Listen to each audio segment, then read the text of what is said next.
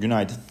Uluslararası piyasalarda Cuma günü tarım dışı istihdam verisi e, tabii ki fiyatlamalarda rol oynadı. E, şimdi şöyle e, bir veri setini özetleyeyim. E, manşet rakam beklentilerin oldukça üstünde. Bu aşikar bir şey. Ancak son iki aya yapılan e, 149 binlik bir aşağı revizyon var. E, bu biraz o manşetteki olumlu ayrışmayı dengeleyen bir faktör. Ancak şunu değiştirmiyor. Yani 2022 başı, başından beri bir tek e, Mart 2022 olması lazım. Beklentilere kıyasla daha iyi açıklanan manşet verileri gördük. E, dolayısıyla burada FED toplantısında ve keza işte işsizlik oranı 3.4'e gerilemiş durumda. Yani oldukça düşük bir rakam bu.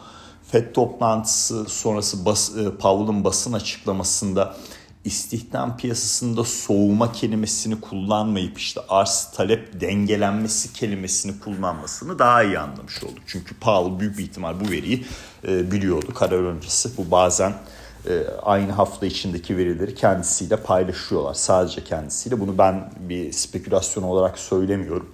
E, Powell'ın e, kendi açıklaması var bu yönde. Ee, işte kararı etkileyebilecek yakın zamandaki veriler e, sadece Powell'la paylaşılabiliyor.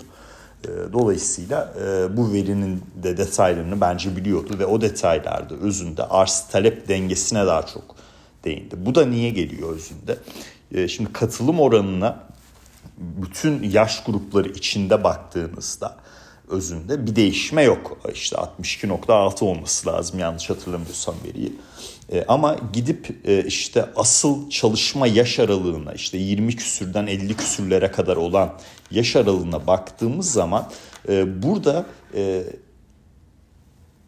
ki işte e, katılım oranının e, giderek yükseldiğini görüyoruz. İşte pandemi zaman öncesi zamanlarına çıkmış bir durumda. E, grafiği bugün e, şeyde de yazılı analizimde de paylaşacağım. Yani biz e, açık iş pozisyonlarında bir gerileme görürken asıl çalışma yaş aralığı grubunda da istihdam piyasasına katılımda bir yükseliş görüyoruz ve bu arz talep dengesini uzunca bir süredir talebin daha fazla olması etkiliyordu. Şimdi artık yavaş yavaş arz tarafı e, pardon özür diliyorum arz talep dengesinde uzunca bir süredir istihdam piyasasında arzın fazla olması talebin az olmasıydı. Ama e, işte bu açık iş pozisyonlarının gerilemesi arzı düşürüyor. E, asıl yaş aralığı grubunun katı istihdam piyasasına daha çok katılıyor olması talebi arttırıyor ve arz talep dengesi burada daha iyi bir konuma gidiyor. Ee, dolayısıyla e, burada hani şunu demek e, çok gerçekçi değil. E, Haziran ayı ile ilgili FED toplantısında işte ufak bir aralık konuldu kapıya. Kapı tamamıyla kapatılmadı. Benim şahsi düşüncem kredi koşullarından ötürü bunun yapılmayacağı özünde. Ancak hala bir olasılık var. Çok düşük bir olasılık bence bu ama var günün sonunda. Bu veride özünde e, Haziran'la ilgili biraz kafa karışıklığı yaratabilir. E, ama e, önümüzdeki dönemlerle ilgili olarak hani 2-3 daha kez daha FED faiz arttıracak yorumları e, yapılmasına bence şu anda neden olmayacak veri. Hani bu detaydan ötürü arz talep dengesinin oluşuyor olmasından ötürü bence. E, yoksa işte haf, e, haf, ortalama saatlik ücretlere baktığınızda işsizlik oranına baktığınızda hani bunlar gerçekten bu kadar yoğun faiz artışları sonrası bu, bu noktalarda olmaması gereken verilerde. Öyle e, bir şekilde bu olayı kapatayım. E, şimdi Cuma günkü veriden sonra endekslerde rally gördük arkadaşlar.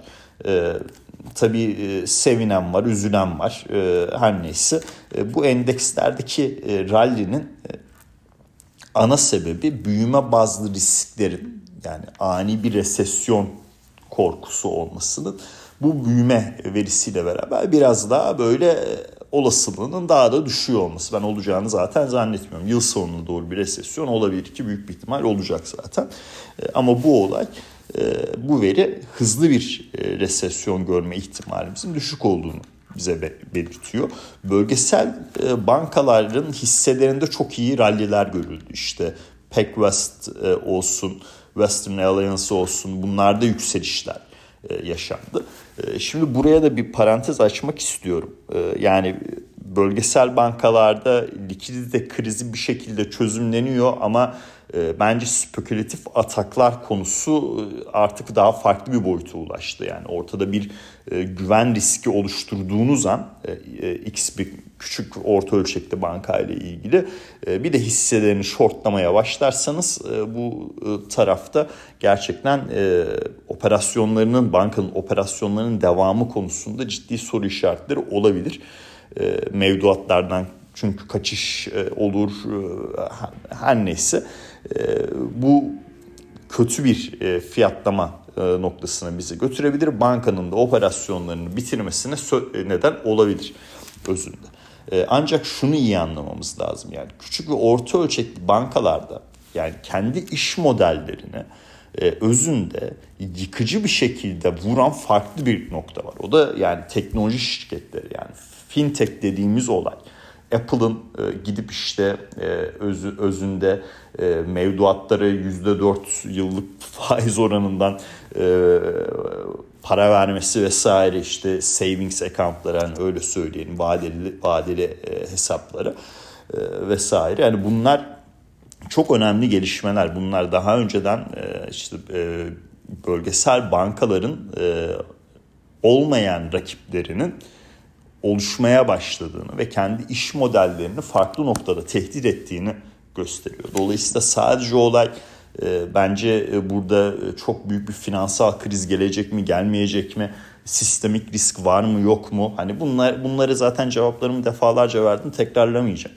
Hani farklı daha farklı bir perspektiften finansal teknolojinin aslında finans sektörü içinde fark, e, bu e, bankalardaki iş modellerini nasıl yıkmaya başladığını da görüyoruz. Bu da yani daha büyük bir resimde uzun vadede daha önemli bir konu bence. Her neyse e, Cuma günü de e, bu e, bölgesel bankalarda işte kısa pozisyonlara coverlar geldi. Short squeeze denen olay yaşandı ve endekslerde de olumlu performans biz yaşadık. Altında çok sert bir kar satışı gerçekleşti. Burada 2000-2010 arası bence ilk güzel alım noktasıydı. E, işte bugün 2020'lerin üzerindeyiz. Ee, yani ben e, Haziran ayı ile ilgili FED düşüncelerimde şu noktada bir değişikliğe gitmediğim için işte bu hafta TÜFE ve ÜFE verilerini de, de alacağız ABD tarafında. Altın için geri çekilmeler e, bence alım fırsatı ve e, Cuma günü de güzel bir alım fırsatı sundu. E, kademeli olarak e, düşünmek lazım. Hem aşağı doğru giderken de kademeli alım yapmak lazım. Yukarı doğru gitmeye başladığında da momentum bazlı bir e, trade stratejisiyle gene kademeli pozisyonları arttırmak lazım. E, onun dışında bu hafta dediğim gibi hani ABD'de TÜFE ve ÜFE verileri e, önemli olacak. Onun dışında bu borç tavanı ile ilgili e, önemli gelişmeler e, var bence. Yani Yellen'ın borç tavanı e, ile ilgili yapmış olduğu açıklama e, işte Cuma günü önemliydi. E, özünde uyarı yapıyor. Artık anlaşın e, diyor. E, Biden da e, salı günü kongre liderleriyle konuşacak. Bu konuşma sonrası bakalım bir anlaşmaya varabilecekler mi? Hepimiz izleyip takip edeceğiz. Üçüncü bir nokta İngiltere Merkez Bankası tarafından faiz kararı verilecek.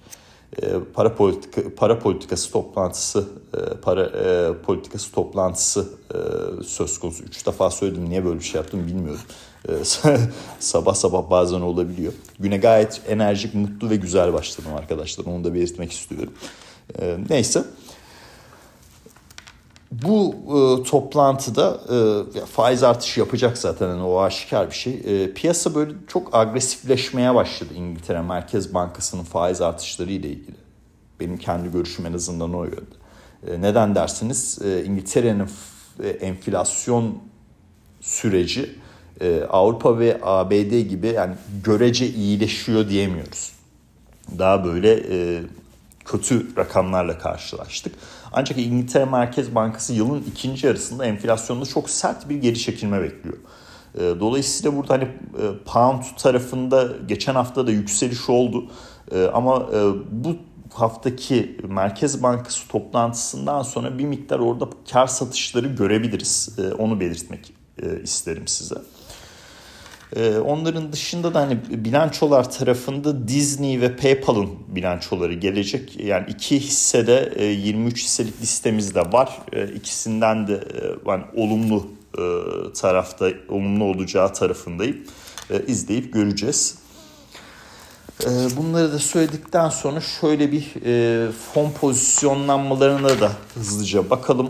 İşte Cuma günü açıklanan vadeli piyasalara da fonların pozisyonlanmalarına baktığımızda WTI ve Brent petrolde ciddi net uzun pozisyonlarda azalış var. Ya piyasa gerçekten ani bir resesyondan çok korktu arkadaşlar e, özünde. Endeksler tarafına bu o kadar yansımadı çünkü temel tarafta bilançolar e, iyi geliyordu. Özellikle teknoloji sektörü bilançoları bayağı iyi geliyordu. Dolayısıyla bir şekilde e, dengelediler orayı. Ama petrol tarafı yani cidden bayağı yoğun bir satış baskısı altındaydı. Geçen hafta iyi kötü en azından WTI 71 seviyesinin 71 doların üzerinde bir kapanış yaptı. E, yani e, bu e, net uzun pozisyonlarda ciddi bir düşüş yaşanması önümüzdeki dönemde eğer bu büyüme riskleri daha da arka tarafa atılırsa e, ani büyüme riskleri daha da arka tarafa atılırsa e, o gelen tepki alımlarının biraz daha devam etmesine yol açabilir. Hani WTI'de bence e, yani tabii ilk başta 73 önemli olacak ama e, yani 75-77 bölgesine kadar bir yükseliş yaşanırsa e, ben şaşırmam arkadaşlar. Çünkü son zamanlardaki satışlar temel dinamiklere baktığımızda çok anlaşılır değildi yani. Hem işte arz talep dengesine yılın ikinci yarısı baktığımızda hem ABD tarafında petrol petrol stoklarına baktığımızda vesaire e, bunu çok şey yapmıyordu açıkçası desteklemiyordu bu durumu. Tabii diğer bir nokta bakır yani bakırda e, özellikle arkadaşlar şöyle bakıyorum. E, nette e, kısa pozisyonlanmada önemli ölçüde artış var. Yani bunu da ben açıkçası gene ani büyüme korkuları, büyüme riskleri nedenli olduğunu düşünüyorum. Ama bu sabah itibariyle baktığımda gene 3.90 seviyesine e, yakın bir e, bakır fiyatları vardı. Yani petrolle bakırın e, bir miktar paralel hareket ettiğini görüyoruz. Çünkü özünde fiyatlama dinamiği işte büyüme riskleri bazlı geliyor. Bakır tarafında yani arz talep dengesinde 2023 ve 2024 talep bin daha fazla olacağı noktalar. Ee, dolayısıyla e, hani burada aşağı doğru gidişat e, hareketler, fiyatlamaların ne kadar kalıcı olacağını şüpheyle yaklaşıyordum. İşte short put e, stratejileri paylaşıyordum. İyi bir noktada bu yavaş yavaş çalışıyor. Bakalım yükseliş tekrardan 4 doların üzerine atmamıza atma, atılmasına sağlayabilecek mi hep beraber göreceğiz. Ben o tarafta daha olumlu e, noktadayım. Şöyle bakıyorum e, hani euro tarafında e, net uzunda e, önemli bir e, artış durumu söz konusu. E, şöyle bakayım yanlış şey olmasın. Evet. E, onun dışında pound tarafında mesela net uzunda azalım durumu söz konusu olmuş. E, bu da bayağı bence önemli bir durum. Yani özetlemek gerekirse e, Euro tarafı işte 1.10'u e, tekrardan destek haline getirdi. Bence bir direnç yapıyor, bir destek yapıyor. İşte kafası piyasanın bir miktar karışık. E, burada e, FED toplantısı sonrası Avrupa Merkez Bankası'nda da e, gördük ki 2 veya 3 artış e, yapılacak gibi yani Haziran'da Avrupa Merkez Bankası e, kesin bence faiz artışı yapacak. E, Fed için aynı kesinlikle e, hani ayı piyasası rallisi oluyor diyenler bile aynı kesinlikle bir cevap verebiliyor mu? Ondan emin değilim açıkçası. Pound tarafında da zaten bugün belirtmeye çalıştım bu haftaki Merkez Bankası toplantısıyla alakalı olarak. Şimdi son olarak da bu e, kripto tarafına bir miktar değinim. E, ya özünde risk iştahı toparladığı zaman yani eğer biz eğer benim şu görüşüm e, S&P 500 ufak da olsa bir boğa piyasasına girecek görüşümde haklı çıkarsam özünde bu Bitcoin tarafında da 30 bin üzeri e, rakamların e, daha kalıcı oluyor olması lazım. Benim kendi görüşüme göre özünde. Binance tarafındaki haber akışı Bitcoin fiyatlamalarını bir miktar negatif etkiledi özünde. Ama kalıcılığı konusunda şüphem var.